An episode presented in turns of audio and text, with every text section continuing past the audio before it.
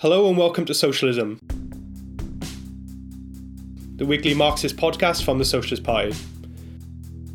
Thousands of new members are flooding into Britain's trade unions, but thousands more are losing their jobs every day. We need to fight for every job, but is such a fight possible? Black Lives Matter and coronavirus inequalities have also thrown racism into the spotlight. Precarious work in the gig economy and even sweatshop conditions in some areas are pressing issues for more and more of the working class. How can the unions lead a fight back here? Meanwhile, as major sections of the union leadership try to partner up with the government, rank and file union members with no choice but to fight have led heroic struggles themselves. What does this mean for how workers need to organise? This episode of Socialism looks at working class organisation in the new stage of the pandemic crisis, how the unions need to fight now.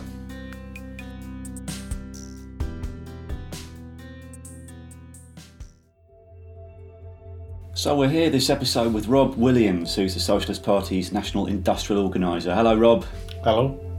And we're going to be talking about some of the changes which are happening for the trade unions right now. So I suppose the first question we have for you is that we've just seen an incredible international mass young working class movement against racism with the Black Lives Matter protests, uprising in reality in some cases in some countries.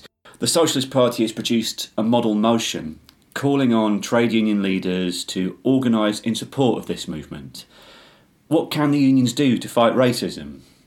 So we're thinking about how to mobilise members, but also what demands to put forward, what the TUC's position on it is, and so on. Okay, well, first of all, I think it's true to say the unions were far too slow to the blocks as far as this movement was concerned. So, for instance, in Britain, a few weeks ago, we saw mass demonstrations. You know, I mean, in the space of a week, we must have seen in London alone a couple of hundred thousand people out on the streets, and of course, we saw big protests up and down the country as well. And unfortunately, we didn't see the unions organise as a distinct force, which I think is very important because, let's be honest, it's been a fantastic movement, but there's a certain polarisation as well. And therefore, the unions have a unique position in organising workers across all backgrounds, across all communities, and using their authority, particularly if they give a fighting lead, to all workers. And I know, of course, there are some workers that perhaps their initial reaction isn't to be supportive, but of course, if the organisation that's fighting in the workplace for better wages, terms and conditions, fighting for your jobs, clearly it sees those movements as positive, that can have an effect on your thinking as well. So first of all, I think the unions have to be involved, and unfortunately, I do think that was a certain reflection of this national unity mood in the sense that I think the unions felt that they couldn't be seen to break the lockdown in that way, and I think that was a mistake. Because they felt they needed to be on the same side as the government. I think it's more the fact that when the pandemic struck straight away, then some of the union leaders did succumb to this idea that, you know, we've got to lower our banner, we've got to pause out disputes, there's a national unity mood, if you like. Well, we know what Boris Johnson thinks about national unity. we know what the employers, we know what British Airways thinks about national unity. There's a class unity for them, and of course, our position is there's got to be a class unity our side. And actually, when the pandemic played out, then of course that pressure from workers has had an effect on the unions. So therefore, the unions have been compelled to act during the pandemic for workplace safety. Now on the question of jobs, protecting income. And I got to give a shout out actually to the strike in Tower Hamlets that's taking place right now mm. by Unison. We've seen Unite members who aren't at this stage uh, taking action, refusing to cross picket lines. That is a very diverse workforce. That shows the point. That is a diverse workforce from all backgrounds and communities, but of course acting together against a Labour Council scandalously you know, using the worst methods of the private sector boss, really, sacking them and re engaging them on worse terms and conditions. So, the issue for us, I think, where the role of unions can play in this is first of all being visible, mm-hmm. Being organised, of course, taking all the necessary precautions. And anyone who's been on these protests will know actually the precautions that were taken there. Everyone's wearing a mask, people are wearing latex gloves, people are social distancing. But the big thing is the programme and the demands And, you know, it's now TUC policy, and Socialist Party members played a big part in this, that the TUC passed at Congress should have a jobs, homes, not racism programme. The truth is, that really hasn't been enacted properly. And what does that mm. mean?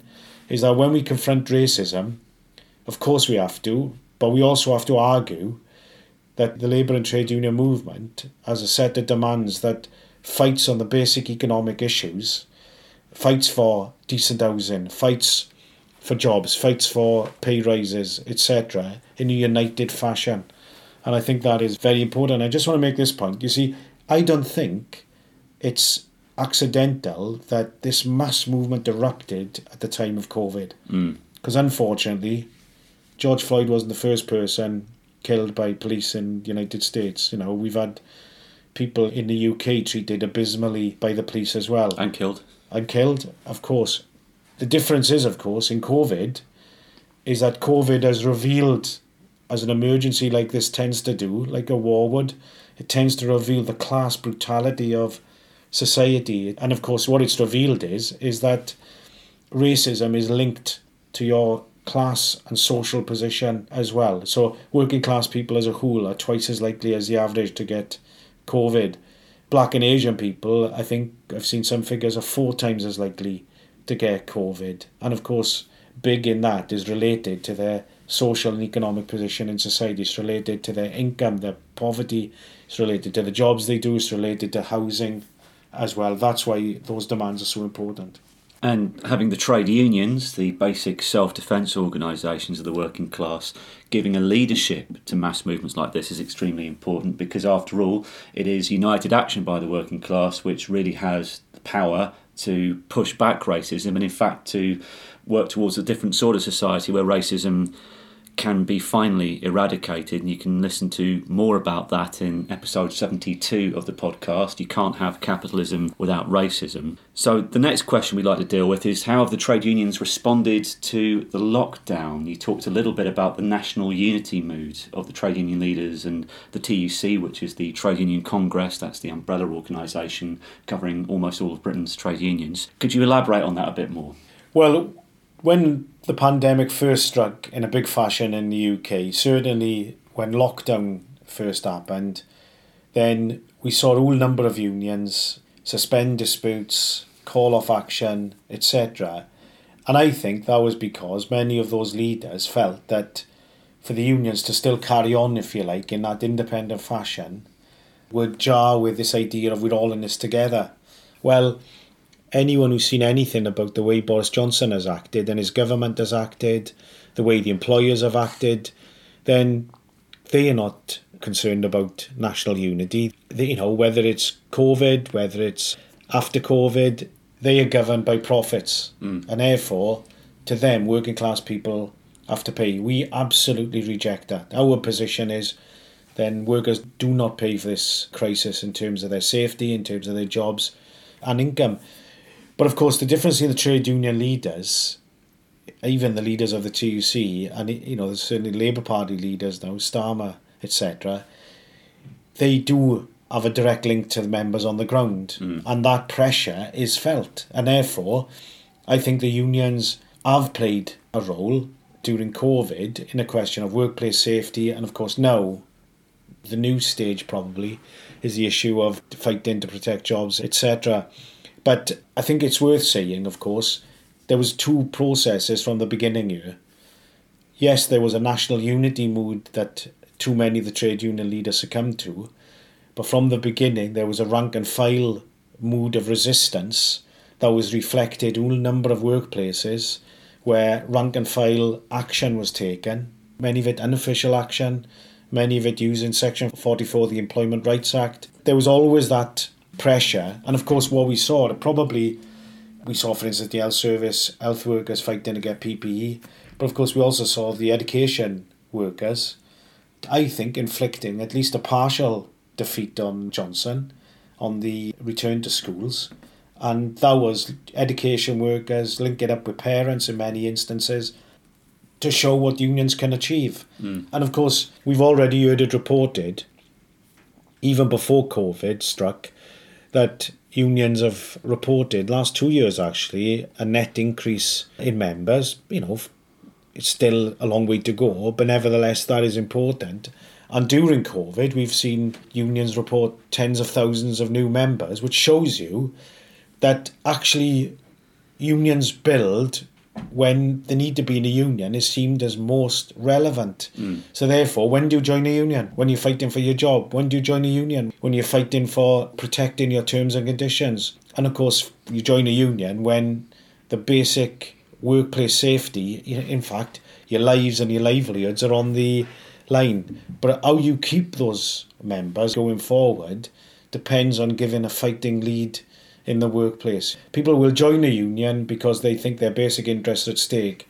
Whether they stay in a union depends are those unions going to fight for me? So that's an interesting question, actually. You talk about a new stage opening up now for the trade unions after the lockdown in terms of what they are going to be required to do to defend their members' interests. And there are thousands of redundancies taking place on a daily basis. So, at the same time as many workers are joining trade unions, trade unions will also be losing members as their members lose their jobs. So, does that make it impossible to fight? And related to this question, I think, is this point you make about there being different processes even under the lockdown, with a big section, unfortunately, of the union leaders, as you say, succumbing to this false national unity mood at the same time as the actual membership of the unions, the rank and file in many cases was desperately organising and in many cases winning victories by fighting back. And you've seen in some trade union branches changes in elected leadership. There are certainly national union elections going on at the same time. So what does this mean for the trade unions going forward?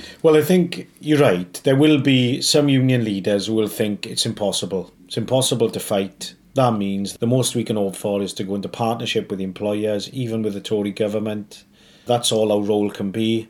But our view is it's not that in a period like this it's impossible to fight. It means the what you have to do in that fight is on a far greater scale than was seemingly before. And what I mean by that is is that look, if you're in a company that's threatening redundancies and closures, well, that is very difficult to fight, accepted, and of course, particularly as we've had a situation where people are not in work, etc. But what it means is, what do you do to keep that place open?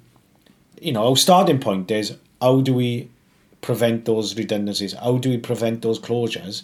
And therefore, it means that you have to consider methods like occupying factories, workplaces, etc. Our position is we have to then twin that with fighting that if necessary, those companies have to be taken into public ownership. Mm. Now, of course, some people will say, ah, well, that's, that's impossible, that's ridiculous. Well, when you look back, a previous Tory government, the Tory government of Edward Heath in the early 1970s, nationalised Rolls Royce within 24 hours actually because that company was going down because of the significance the importance of that company and in the upper Clydeside shipyards again at that time where the workers did a form of occupation. That that led to a massive demonstration in Glasgow, and again Heath was forced to intervene. The point I'm making is is that, and by the way, even four years ago in Port you know, my hometown, the steelworks were looked like they were going to be closed.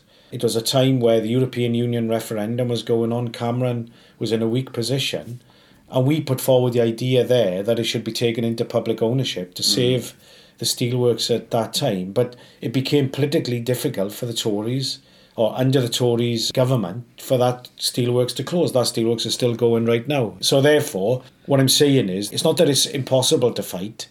It just means that it's impossible not to conduct that fight on a far higher level, a scale of what needs. And we need to prepare workers for that.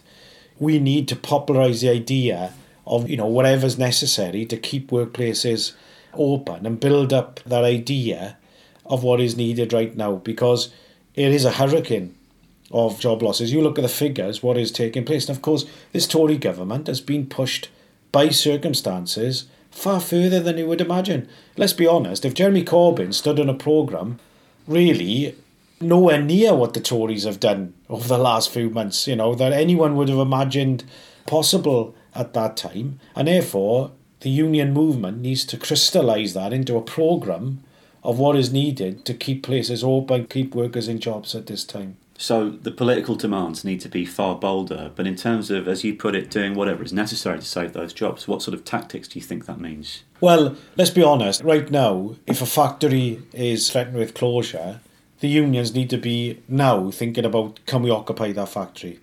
That needs to be prepared though. That idea needs to be thought and discussed in advance within the movement. That needs to be part of a discussion that we need to generate within the union movement at all levels right now.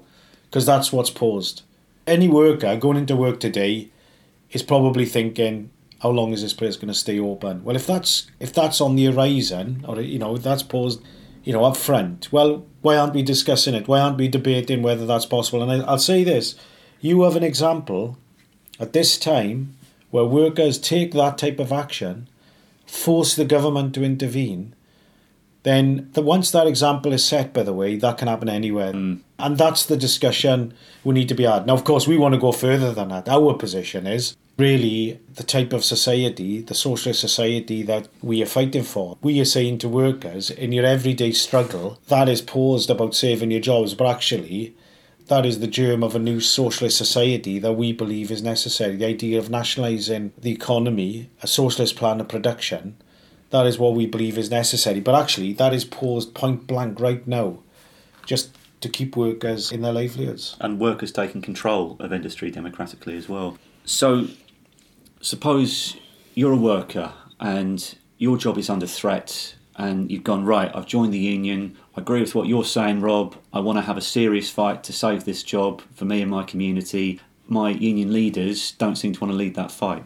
What's to be done? Well, I think first of all, you start from what is necessary. I mean, I would say there are organisations. Some of us play a, big role in the National Shop Stewards Network, which I think is an important organisation to talk to workers across unions to give an example of that. Obviously, we have us in the Socialist Party. We have a wealth of experience in that. And again, I think that is important. It's an old cliche, but we don't just look at history as an academic exercise. We do it to learn from the past. And of course, workers would be amazed to know what's in our heritage. You know, the examples where workers have fought, where workers have occupied factories as part of a process of keeping those open, you know, keeping those places alive. So that all is in our history, but of course, it's to learn that to go forward. So I think the National Shop Stewards Network is a very important place for workers to come to to organise in that way. But of course, in the respective unions, the fact is is that we want to transform the unions into fighting organisations. Mm. So therefore, it starts, if you like, in your own workplace. But of course, there are workers across those unions, members across those unions that want to fight. And therefore, we have examples where unions are not static. Unions can be transformed into fighting organisations. So, we've talked quite a lot about some of the more traditional industrial workplaces here. We focused on factories and so on. Of course, it's not just factories, but high street retail has been in crisis for many years, actually, but it's been exacerbated by the pandemic crisis. But there's also the newer sectors of the economy. Super exploited workers in the gig economy, for example, or migrant workers, and a particularly heartbreaking example of that is the sweatshops with slave labour conditions in Leicester, which have come under attack because They've been a component in initiating a second wave in that city of the virus. Now, these are very vulnerable sections of the workforce which don't traditionally have trade union organisation, may feel that it's more difficult for them to enter struggle. Why do we argue that these super exploited workers also need to join the trade unions, and how could the unions be more effective at organising these unorganised workers? Well, first of all, you've got to remember that when unions were built in the first place, they were for a minority of workers. The reason why trade unions are called trade unions was because initially they really organised the skilled workers. It was only in the late 19th century they took on the form that we recognise now into mass unions of unskilled, semi skilled workers, the period of new unionism. That's when the mass unions started to be built in Britain. And of course, those workers were seen in very much the same way. You mm. know, it was impossible to organise them. How could you organise them? They didn't have a sort of intrinsic skill in that way. And of course, when we talk about insecure work, well, you could argue that all work was insecure at that stage. That was the period, you know, of the dockers going down to the wharves and the docks every day looking for work and stuff. Workers were precarious at that stage. So that's how the unions were founded. And of course, we have seen some really good examples in the last sort of decade or so, really We've seen workers fighting zero hour contracts and organising workers on zero hour contracts. We've seen the fantastic victory by the Bakers Union Hovis in the last 10 years. Fantastic victory with those workers. We've seen small independent unions sometimes, not just them, but some of those have played a very good role in organising workers in insecure employment, including the gig economy. Yeah, Deliveroo couriers, for example. Exactly, Uber Eats, many of them actually playing a really fantastic role in organising those workers, and of course, migrant workers. Again, some of the more well established unions uh, doing that, but also, again, some of the small independent unions organising them, fighting outsourcing, trying to bring workers back in house, some of them succeeding in doing that. So, mm. look, in the end of the day, the unions are built by organising workers who need those unions the most. And anyone who sees the situation today, many of those workers need to be in the union movement. So young workers, workers from a black and Asian background, women workers, migrant workers, etc. This is the working class. And the fact is, is that many of those who they can be attracted to the unions can be the best fighters. And then the union movement has a role then in showing them that the working class united is potentially the most powerful force in society. So, in terms of how unions could do more to reach these layers and organise them, what do you think? Well, I think every workplace is a potential stronghold of the trade union movement, but you have to be out there. You know, you have to go to those workplaces, but also you set the example. I give a good example is when, for instance, the IWGB started to organise in Deliveroo. Well, that became a high profile campaign when the Bakers Union organised workers in McDonald's. So if you're seen as fighting and hopefully winning, mm. then of course that is the best example. The UCU is a very good example. This is a union. So that's the University and College Union. This is yeah, this is a union that organises lecturers and academic staff in further and higher education. It's a union that's been around, you know, for a bit in its respective predecessor unions as well. And it's had a tough time because education has been casualised, it's been privatised. It was a union that suffered a few blows actually but two, three years ago, he was involved in a dispute in higher education on pensions, and it was a fantastic dispute. It became an uprising, and it was really because a layer of young graduates who filled out the union became activated in the union. Many of them, by the way, weren't even in a pension scheme, led that dispute, and it was because it was all about the issues that face young people in education right now of privatisation, of casualisation, the idea that you do all that study and you get into a situation and really you're a precarious worker. Mm. And that dispute was fantastic. And really, it's opened up to the possibility of really strengthening, and developing that union. And actually, we'd already seen on national and the localised stages of the union being transformed actually by many of those young activists taking their place in the union as well. So the way I would look at it is is that that's the irony, isn't it? People will look at the situation and think, oh, we can't do anything because it's too difficult. No, it's when it's too difficult. When workers are finding it difficult, when workers are finding they've got no alternative but to fight, that's the best time to build the unions and to fight in organisations. And as always, if you like what you hear, then don't forget to recommend us to your co workers and friends donate to help fund us, and if you agree, join the Socialists. Anything else you'd like to add, Rob? I also think that have a look at the National Shop Stewards Network, have a look at our website. We do a weekly bulletin. So that's shopstewards.net, the website. Yeah, we do a weekly bulletin, goes out every week, and in it you'll find virtually every dispute that happens. Hmm. but also, importantly, tell us about your disputes, tell us about your action, and tell us if you need some assistance as well. Thanks very much, Rob. Socialism is produced by the Socialist Party, the England and Wales section of the Committee for Workers International. Today we heard from Rob Williams, speaking to James Ivens, and I'm Scott Jones. This episode was edited by Nick Hart. The Socialist event of the year will be Socialism 2020. It's an open forum of discussion and debate over four days, the 20th to the 23rd of November joined hundreds of socialists, trade unionists, and working class fighters to discuss the way forward in this unprecedented crisis of capitalism. We're scheduling it online, but if in person sessions become possible, you can upgrade your ticket nearer the time. Read more and book now at socialism2020.net. You can find further reading in the notes in your podcast app and at socialistparty.org.uk forward slash podcast. And if you want to get in touch, email socialismpodcast at socialistparty.org.uk. Do you agree with the policies and actions the Socialist Party is fighting for? We need you. Send us your details at socialistparty.org.uk forward slash join. And if you live outside England and Wales but want to join the fight for socialism in your country, contact the Committee for Workers International by visiting socialistworld.net. Socialism the podcast has no wealthy backers.